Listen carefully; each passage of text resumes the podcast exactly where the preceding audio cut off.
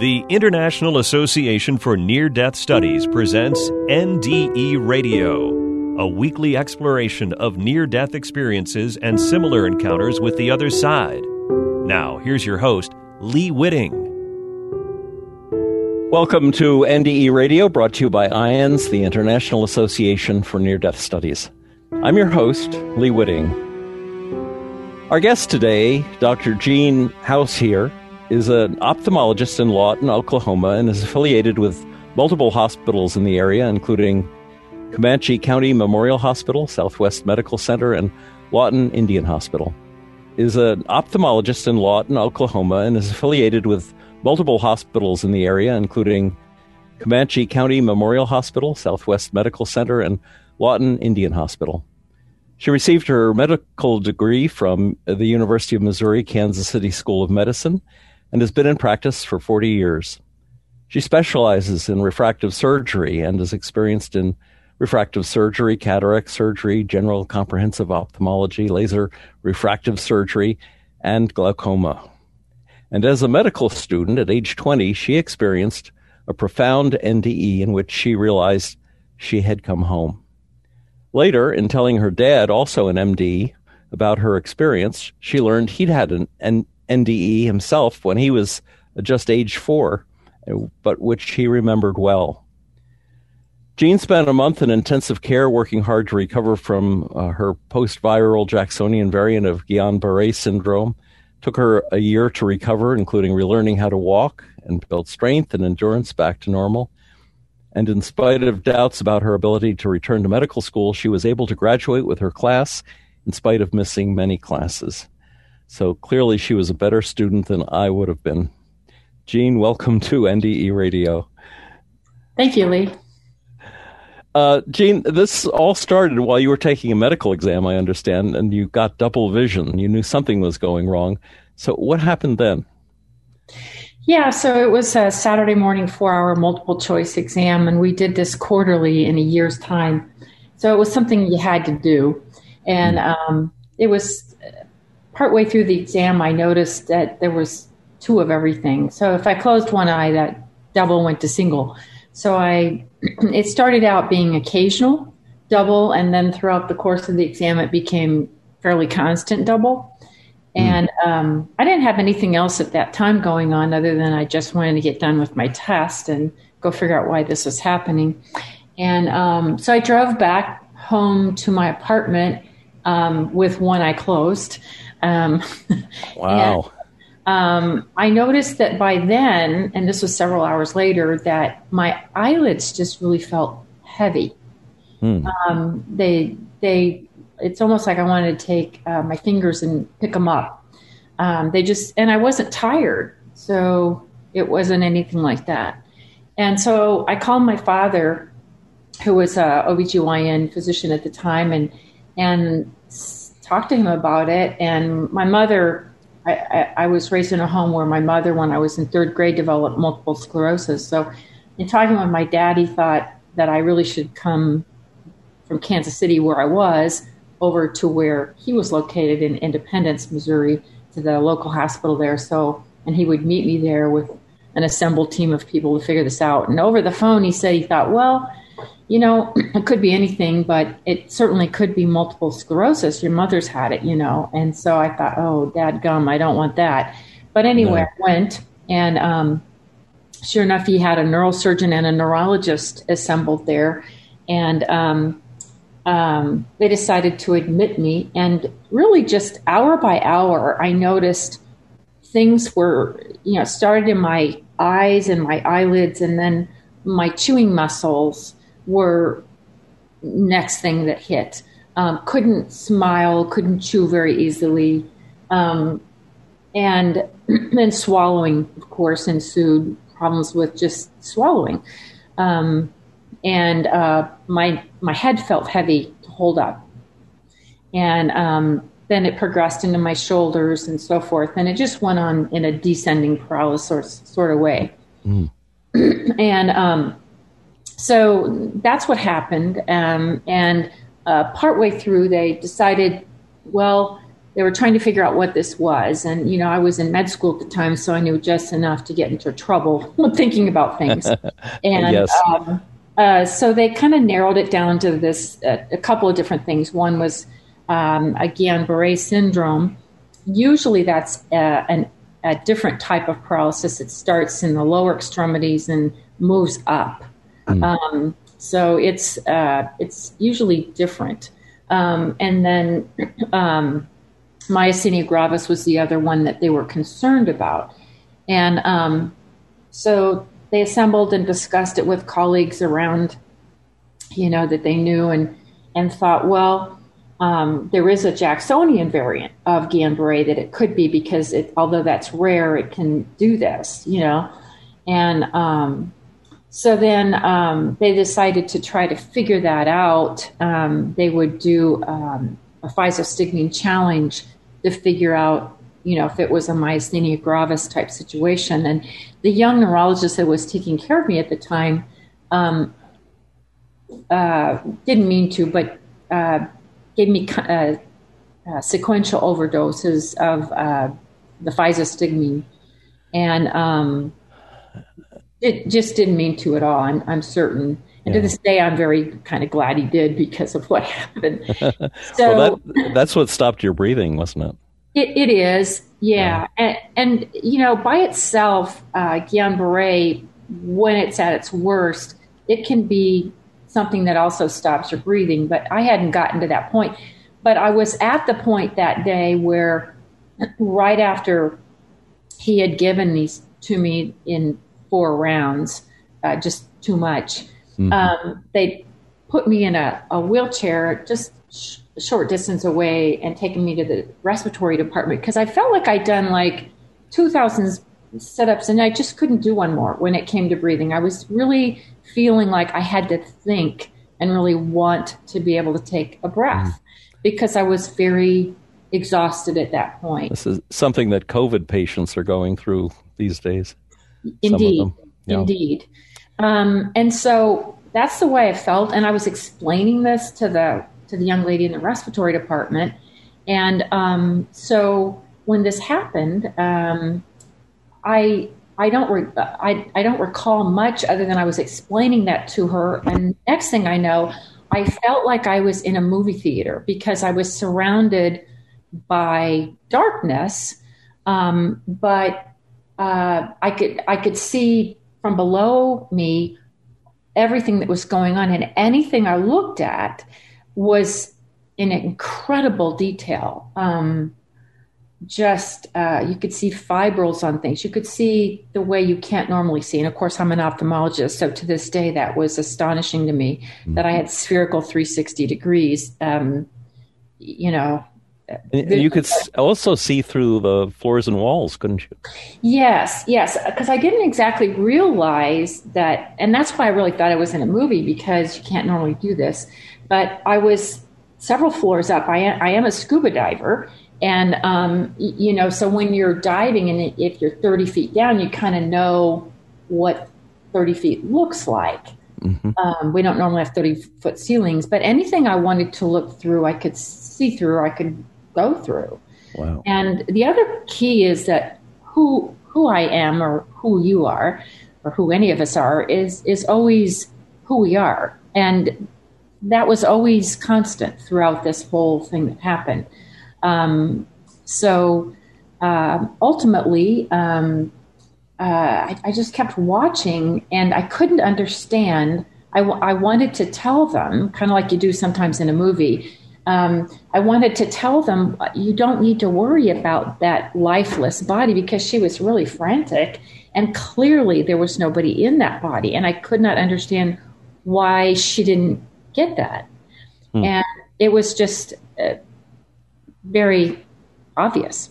But she didn't seem to understand that. And um, she was uh, very alarmed. And uh, meanwhile often up to the side uh, behind me, there was this emanating ball of amazing, beautiful, um, lo- loving light um, that that I still struggle today with how to describe this because I don't do it justice. Um, but um, I, I just couldn't wait to go there. And it wasn't beckoning me, it wasn't making me do this, nothing like that. But by simply wanting to go, I just couldn't wait to go to that. Um, it was not frightening at all. Um, I, at that point, had no idea that I had died. Um, my my transit seemed to be rather rapid, and then the lighting situation was such that where I had been um, observing down below, that the body scene down below was kind of dark. Mm. Uh, and everything around me was dark, but this light was up and back to my right. And it was a living type of light. Um, uh, it was a light that was full of uh, pure, absolute goodness. Um, and um, so I, I just really couldn't wait to get there uh, to it. And, uh, and I, partway there, I, I paused just simply by wanting to pause because I realized oh my goodness, I'm dying. Mm. Um, and I wasn't frightened, but it did, it did cause me to pause. But then there was this light, loving light, that loved me with a love that was pure and absent of anything evil or conditional or anything except pure love, uh, tremendous love. And, and I just couldn't wait to get there.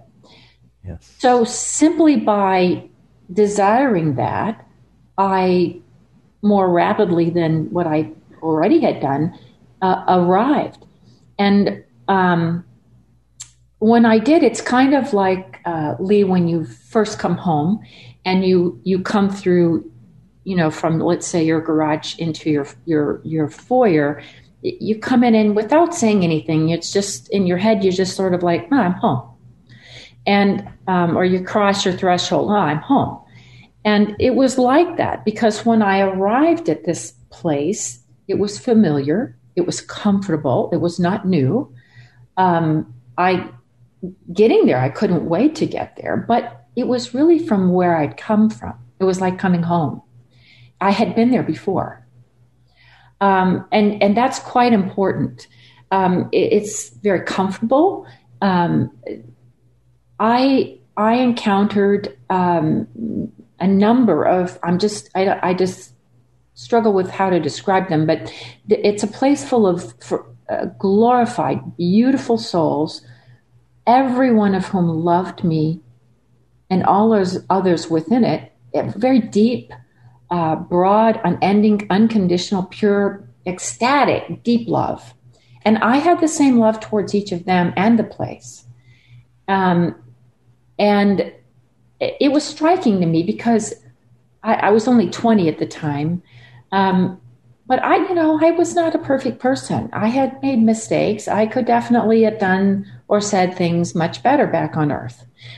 Um, there was also strikingly a very enhanced wisdom and base of knowledge that all souls, including myself, each of us had while we were there.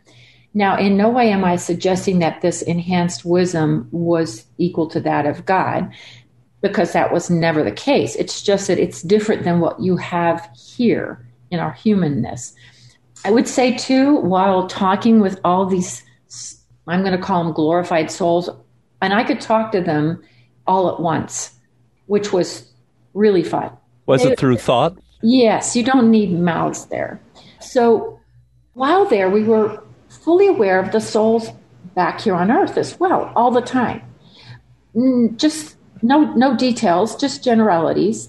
There were never tears, though, or fears up there like what we have here.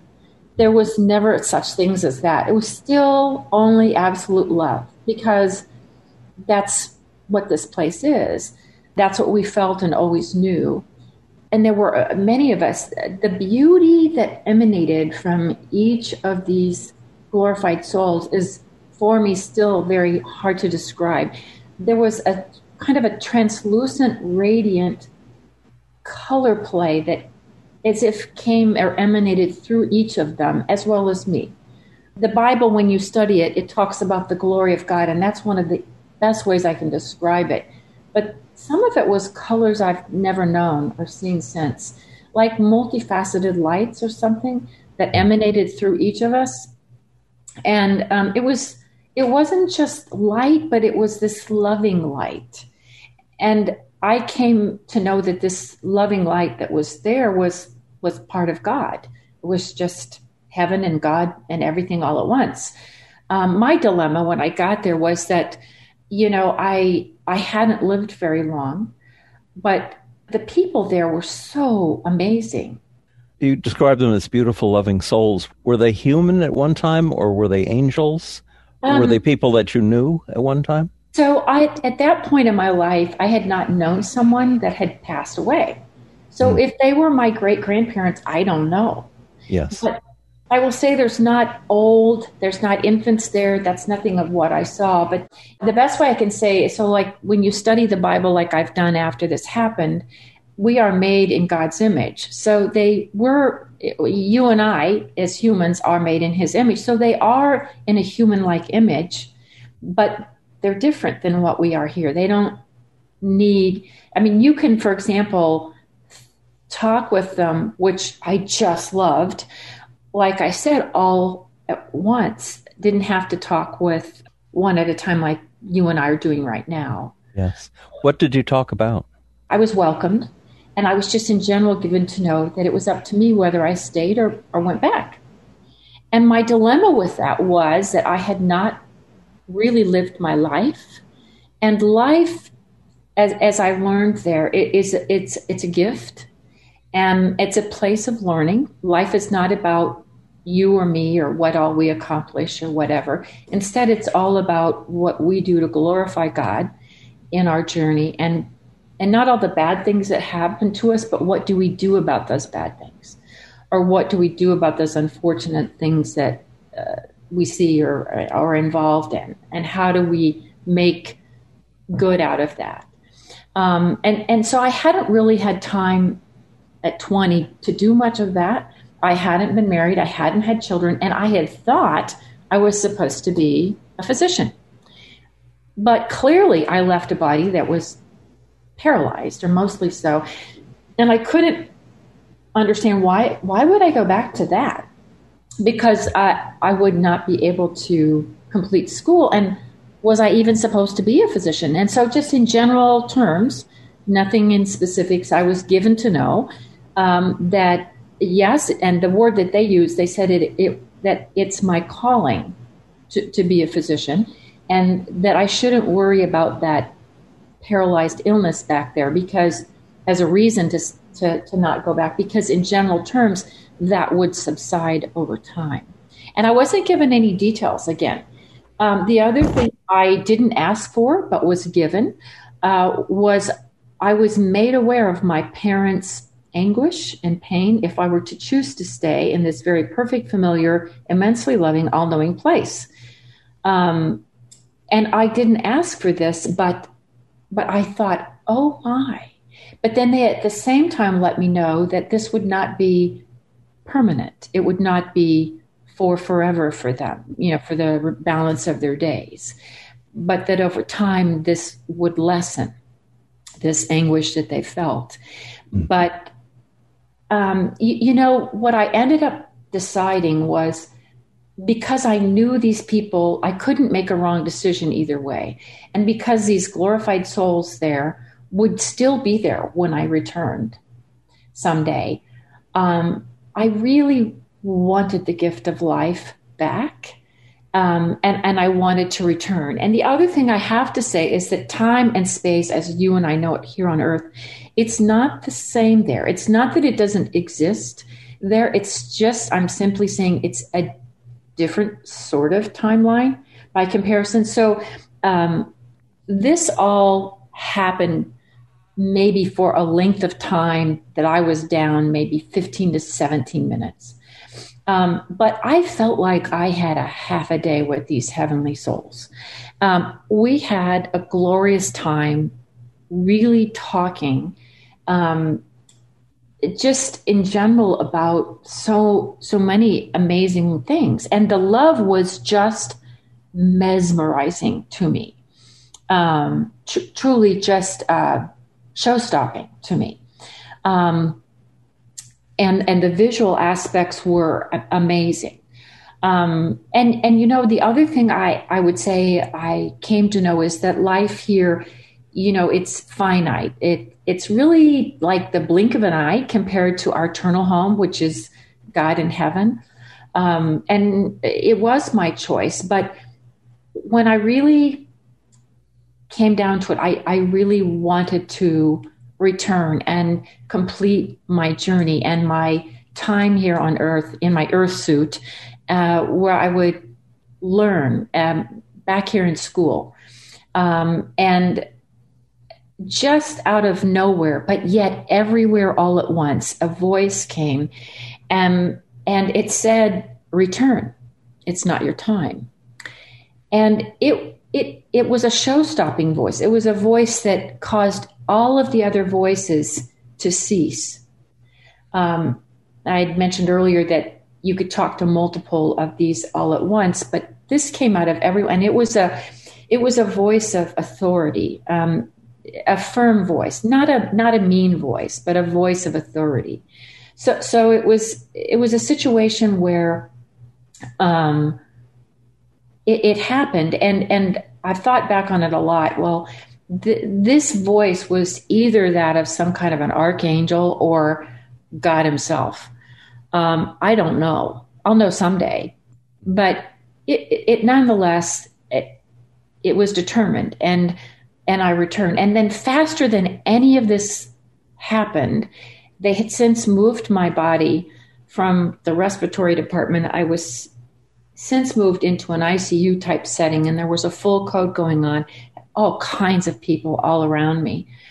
And um, I was intubated, and um, uh, in other words, I had a breathing tube, and you couldn't wipe the smile off my face. But it was as if when you were a kid and you were playing ball and you landed, you know, you skid into home plate um, to score. It, it's like that when you launch back into your human body. It's it's like a bam, um, and all of the human traits that you had before are restored, including any pain, discomfort, whatever, and all of your human attributes are fully restored. Now, I didn't go into anything else. I, I landed only in my body, and um, and and it was that was amazing um, because it completely moved it, you know. Mm-hmm. Um, and so I, I was also when I when this happened, I was overwhelmed, and I really couldn't wait for some odd reason to talk to my father.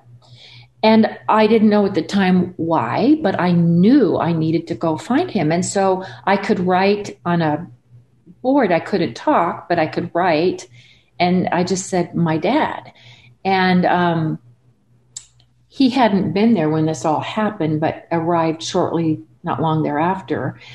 Um, and, you know, this all happened in 1977. This was a long time ago. And you could ask me what I had for lunch a week ago on a Saturday or two weeks ago on a Sunday, and I couldn't tell you. But you know what? I can tell you exactly in great detail all aspects of what happened to me as if it just happened yesterday. But it, it clearly didn't. It happened a long time ago. Right. Now, you your dad was the first person you told about the, the your is. experience. He is. And, and then he told you that he'd had one himself. He did. And I had not known that about him. And I was so surprised. And he said, Well, Jamie said, you'll find that most people don't uh, understand. And, and it's really, you, you, you have to learn to not talk about this with just everyone. Because at that time, Lee, in 1977, they really didn't have a medical term that I knew or that my dad knew for it. There probably was one, but I hadn't heard about it, um, and he hadn't really either. But he, when he was four, he developed uh, a meningitis uh, type situation. He was in a small rural town up in Iowa, and at the age of four, he went into a coma. And um, he was there for several days in a coma and uh, still breathing and whatnot. And then when he came back and woke up and was restored, kept talking to his mother about uh, this Jesus fella that he'd been playing with and and so forth. And um, uh, you know, she she couldn't understand why he was talking as if they were like best buddies and like my dad knew him really well. and um, so uh, fast forward, and then in um, uh, 1993, my father passed away. He had a heart attack, and I got a phone call from my mother as the ambulance was taking him off, and I threw on my clothes at 2 a.m. and drove to that hospital. It's the same hospital that I was in earlier when my NDE happened. Yes. And um, I ran in, and as I was walking into the emergency room, I looked over my dad's head to look at the the various EKG readings and whatnot. And I realized he was in cardiogenic shock and probably not going to make it. And um, I looked at him, and he was just fairly frantic. It's a, it's an awful way to die um, because uh, the people they they drown in their fluids. It's kind of like you take somebody and and wrap uh, thick heavy chains around their body and toss them in a swimming pool and expect them to um, not drown. I mean they they drown, and it's a drowning death that they go through when they you know go through this. And so. Um, I, I could t- tell him he, he was being sent back home to heaven, and I hated this, but I understood it well, and I uh, I was so happy for him um, because it, it's an awesome place. Uh, and all I said to him in front of my mother was, I said, Daddy, I'll see you on the other side. I'll take care of mom. Don't worry about a thing. And that's all I needed to hear. And then his face went placid and very peaceful. And yet he was alive. He had still his own heart rate. Um, my mother was angry with me for giving him permission to leave because she felt like she should have been the one to do that. But I just sort of knew this. And I said, Mom, he can understand you. You can go ahead and please talk to him, say your goodbyes to him. And Mom, in the blink of an eye, you'll see him again because life is so short. And um, so he did pass. And two weeks later, his mother, my grandmother, died. Um, and in going through both my father's stuff and then my, my grandmother's stuff, I found her diary on my father. My father's first name was Herman. His last name was same as mine, Hausherr. And um, I found her diary. And I was so excited to find this. I didn't even know she had one. And I read through this part where she called my father Little Herman in her diary. And she wrote in each day. And she talked about how he got this high fever and then he was um, in a coma and you know the doctors were there and her anguish as a mother you know worried for her son and then you know then there's a little pause in this uh, diary of hers and then he's back he's he's awake and she's ecstatic and he's actually eating again and he's he's getting up and he's starting to play again and he was just 4 years old at the time and so all of her it was it was good for me because it confirmed for me what my father had said. Not that I needed that, but it was nice to see uh, this happen. And and um, in it, it, she didn't talk about what he explained, but that was really good. Now, the other thing that was interesting is going back to my situation. So I did have a Jacksonian variant of Guillain-Barré, um, and most people that have uh, Guillain-Barré don't necessarily fully recover, as nor in the timeline by which that happened. Um, you know, at least in my case. Um, and so that that was uh, very interesting in that you know I unprecedented uh, when I came back I was in the hospital maybe around three weeks total, including my ICU time. And then I was just home for a week and then I went back to med school. And when I was preparing to depart the hospital, the doctors came by to talk with me and they sat me down and they were really straight with me, like straight in the eye to me. And they said, You know, Jean, you're really going to have to reconsider medicine because you're not going to be able to probably go back to medical school. You're going to have weakness in your extremities. You're going to have some double vision issues. You're going to have problems with being able to keep up. You're, it takes a year or longer to get better from this. And I was like, you know, um, I realize that, but why don't you just write me a return to school and I'll use good common sense. Yeah. And I, I didn't tell him that I knew otherwise. And sure enough, I was able to go back to school within a month, mm-hmm. which is unbelievable. That's really unbelievable that that happened. And then further, when I went on to do my ophthalmology training up at Mayo Clinic, in my internship year, there was a young ear, nose, and throat uh, resident who came in, and I, I heard about him because ophthalmology residents, which is what I was, and ear, nose, and throat residents, which is what he was, uh, were very similar because we were kind of on the head, right? And I heard that he was in the Mayo ICU. I, I went to Mayo Clinic, and he was in the Mayo Clinic ICU. His first name was Rob. Hmm. And I went and go found him and I said, Rob, my name's Jean and you don't know me, but I had what you have. You have Guillain-Barré and you are on a ventilator and you're on a rocking bed and you're not doing very well because you're completely paralyzed. But I am here to tell you that you can beat this. You can do this. And it caused me, Lee, to so overwhelmingly appreciate with great gratitude the fact that I was fully restored. Jean, let me ask you do you think that there was some sort of a miracle that accompanied your experience, your NDE? Do you suppose you were given some extra strength oh, because yes. of your NDE? Yes, absolutely. So, so not everyone who had your disease would necessarily come back as strongly as you did. Correct. Correct. Yeah. To be honest, this Guillain-Barré is not a real common sort of thing. Maybe no one in a hundred thousand get it. It's post-viral. Uh, Zika virus is commonly the thing with right. it. But for me, it personally, I to this day am grateful that I got to talk with Rob. I couldn't go in every day to see him, but I went in most every day. And I would go I, in really briefly to talk to him and encourage him. And he eventually got out, but then he had to go, he had to have a trach put in because he couldn't mm-hmm. breathe and then he had to go into a nursing home thing, and we were the same yeah. age. So, Jean, uh, we're we're almost out of time, and I wanted oh, to ask you. You were very blessed by the fact that your father had had an NDE, but probably none of your doctors would have listened to you if you tried to explain to them what you'd been through while your heart was stopped. And back in 1977, that was probably very un- understandable. But today, 50 years later, almost, with all of the information about NDEs, do you see any reason why doctors shouldn't be more well acquainted with the whole experience of the NDE? I know they should because there's a group of us that have this these things happen. Not everyone that has death arrive get to come back, clearly.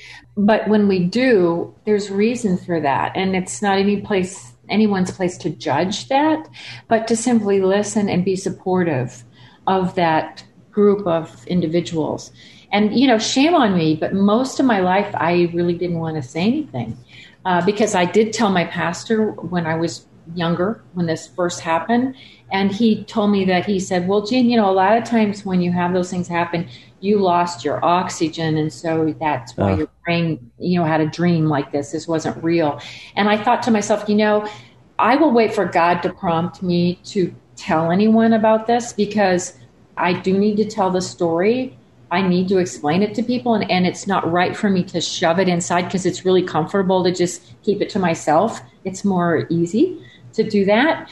But I realize that's not the right approach. It's best for me to do that. And so, you know, I, I'm an ophthalmology, so I don't run into a lot of patients, but I find myself, no matter what, I knowingly am so happy for people who do pass and that maybe have been miserable for various health reasons here because I know this place. It's amazing. And, and I know that they're whole again, that they're complete. Yes. Well, I'm afraid our show is complete as well, Jean. we have run out of time for today, but you've done a, a beautiful job of explaining your experience, and and I, I love it that your dad too also an NDE at four years old, was playing with Jesus on the other side. Oh, yes. Dr. Jean Hausherr, thank you so much for uh, sharing the story of your NDE, and I'm sure it's influenced the direction of your life profoundly. If listeners would like to hear the show again or any of our nearly 400 past shows, just go to NDE Radio and hit the past shows button. For more about IANDS, go to their website at iands.org and listen again next Monday, 11 a.m. Eastern, for more NDE Radio. This is Lee Witting saying thanks for listening.